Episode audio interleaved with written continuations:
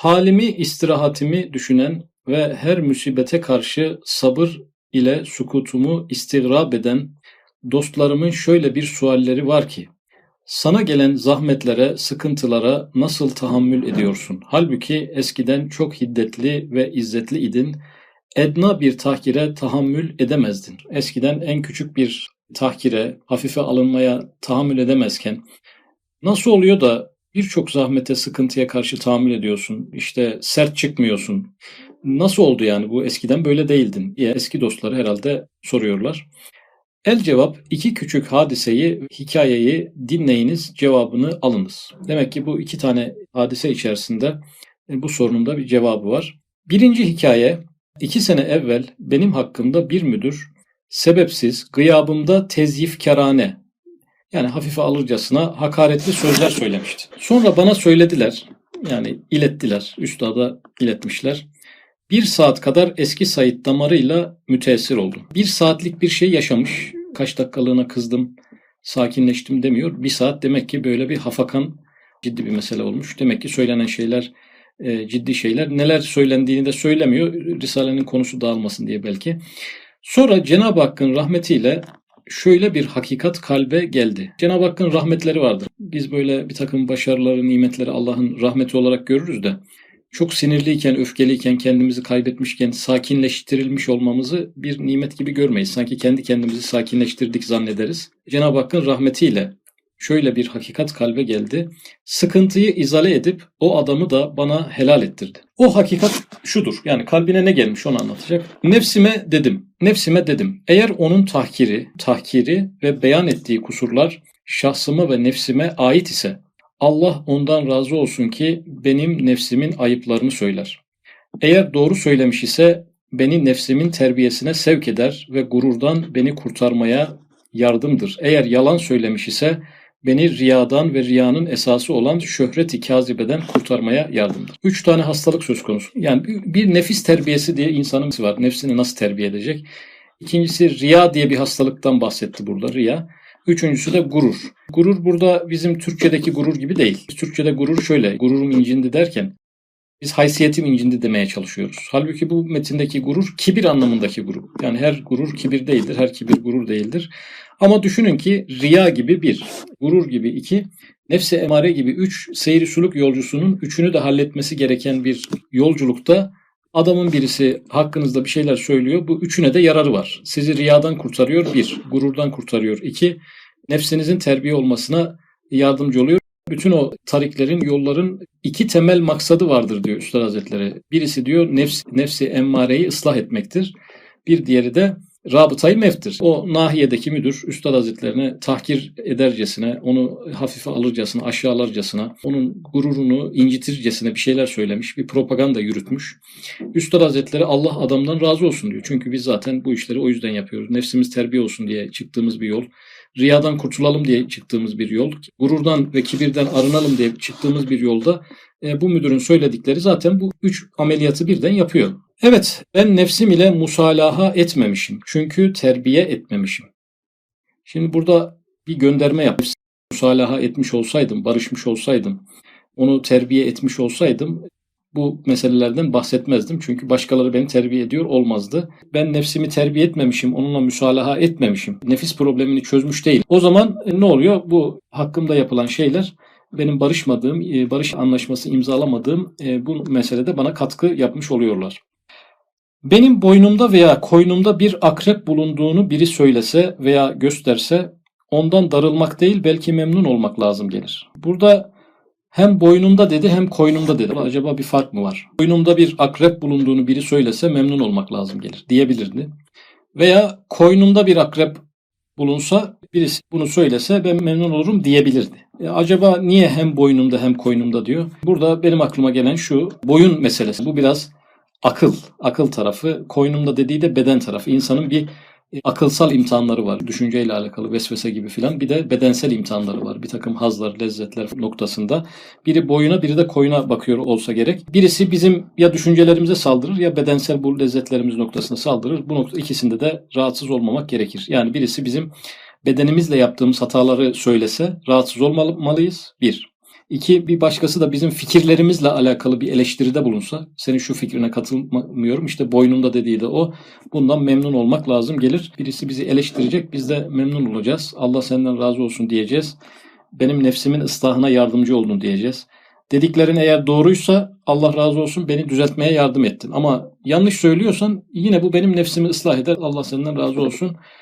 Örneğini görmek zor yani. Örneğini görmek zor. Bazı insanlarda bu duygu oluşmuşsa toplumda o numune şahısların da arkasından gitmek gerekir. Çok nadir olabilen bir şey olduğunu günümüzde daha çok görüyoruz. İkinci hikaye şu senede işittim ki bir hadise olmuş.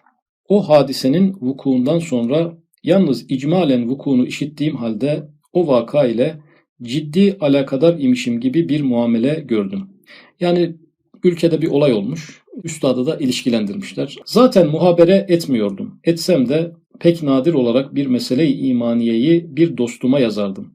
Hatta 3-4 sene de kardeşime bir tek mektup yazdım. Şimdi Üstad Hazretleri ilişkilendirildiği olaydan sonra hayatını anlatıyor. Ve ihtilattan, hem ben kendimi men ediyordum hem de ehli dünya beni men ediyordu. İnsanlarla görüşmekten yasaklamışlar. Üstad da kendine yasaklamış. Yani ilginç bir şekilde ben de kendi kendime yasaklıyorum demiş. Yalnız bir iki ahbab ile haftada bir iki defa görüşebiliyordum. Köye gelen misafirler ise ayda bir ikisi bazı bir iki dakika bir meseleyi ahirete dair benimle görüşüyordu.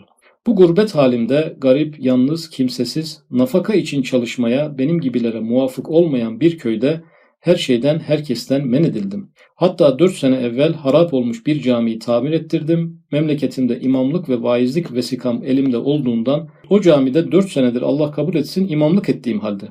Şu mübarek geçen Ramazan'da mescide gidemedim. Bazen yalnız namazımı kıldım. Cemaatle kılınan namazın 25 sevabından ve hayrından mahrum kaldım. İşte başıma gelen bu iki hadiseye karşı aynen iki sene evvel o memurun bana karşı muamelesine gösterdiğim sabır ve tahammülü gösterdim. İnşallah devamda ettireceğim. Şöyle de düşünüyorum ve diyorum ki, yani az önce yaptığımız tahlile benzer bir tahlil yeniden geliyor. Yani Üstad Hazretleri bu yalnızlığını, namaza bile gidemeyişini, herkesle görüşmesinin yasaklamasına eski Said damarıyla şöyle bir saat boyunca kızmış olsa ondan sonra kalbinde bir dinginlik olacak Allah'ın rahmetiyle. Neden oldu peki? Bu dinginlik niye oldu? Eğer ehli dünya tarafından başıma gelen şu eziyet, şu sıkıntı, şu tazyik ayıplı ve kusurlu nefsim için ise helal ediyorum. Benim nefsim belki bununla ıslahı hal eder hem ona kefaretü zunup olur. Yani uğradığımız haksızlıklarda kamu hakkı, Allah hakkı onlar feda edilemez kaydıyla söylüyorum. Şahsımıza bakan kısmıyla tahammül ettiğimiz zaman e, nefsimizin ıslahına bir yardımcı oluyor bu mesele. İkincisi kefaretü zunup, günahlara kefaret. Yani günahı olmayan insan yoktur peygamberler haricinde. E, günah kefesi çok ağır olan insanlar da vardır. Onlar ibadetleriyle onu biraz eritirler ama tam eritemeyebilirler. Can sıkıcı, başka yerden gelen incitici sözler, haksızlığa uğramalar sebebiyle o günahlar bir taraftan erir. Ama bir insan desek ya benim hiç kimse canımı sıkmasın. Her bana bir şey diyenin ağzının payını veririm. E, her haksızlık yapanın karşısında olurum. Bana bir yumruk atana bir tekme de ben atarım diye diye bu kefaret uzunup imkanını kaybeder yani. Aynı zamanda nefis ıslahı imkanını da kaybeder.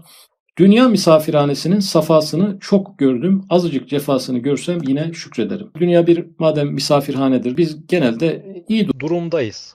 Sofrasında yemeği olan, işte açlıktan ölme gibi bir imkanı pek yaşamayan, yemiş, içmiş, dolaşmış, belli yerlerde itibar görmüş. Sağlığı saati genel olarak yerinde. Ni, alınabilecek nimetlerin büyük oranda iman gibi, İslamiyet gibi, insaniyet gibi büyük nimetler de dahil olarak almış. Sefalı bir hayat yani. Arada bir ufak tefek can sıkıcı hadiseler olmakla birlikte Azıcık cefasını görsem yine şükrederim. Yani biraz da burada Hazreti Eyüp Aleyhisselam'a bir gönderme var gibi.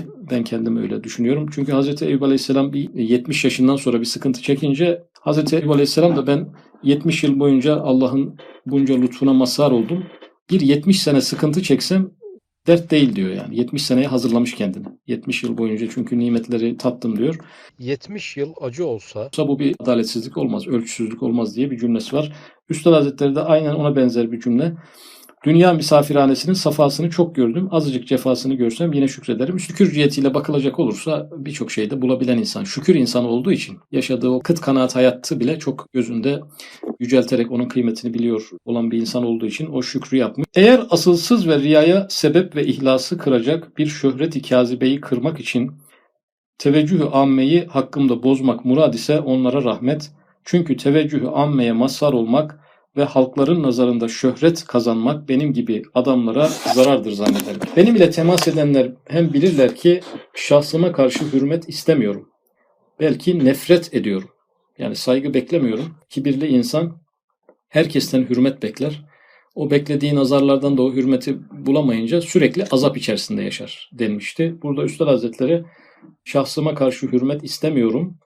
Belki nefret ediyorum. Bana hürmet gösterilmesinden nefret ediyorum. Ya Allah'ın bir parçasını bile yaşattığı zaman anlayabileceğimiz şeylerdir. Ondan azıcık bize tattırsa, nasip etse bu duygulardan. Bunun tamamını da anlarız ki demek ki bu böyle bir hismiş ama bir zerresi bile nasip olmamış insanlar bunları anlayamayabilirler. Riya ve ihlas mevzusunu gündeme getirdi. Kendisine yapılan hakaretlerin ihlası kaybetmemesi için, riyadan kurtulması için vesile olduğunu, insanların gözünden düşürtülmeye çalışmasının da kendisine manen kazançları olduğunu ifade ederek ne oldu? Nefsini susturdu. Burada bize bir ahlak olarak şunu belki öğretti diye düşünüyorum. Başımıza bir tıkandığımız bir mesele gelirse böyle bir kağıt kalem alıp bu saldırı benim şahsıma mı, benim inandığım değerlere mi, insanların gözünden düşmek gerçekten olumsuz mu, küçük düşürüldüm, acaba bunun sadece bana zararı mı var, katkısı olan tarafları var mıdır gibi bir analizi öğretiyor. Bu günahlarıma kefaret olabilir, benim manevi derecemi arttırmış olabilir, beni e, riya, kibir, gurur gibi hastalıklardan kurtarmış olabilir, benim belki ibadetlerdeki eksiklerimi giderme noktasında bir uyarı, ihtar olabilir.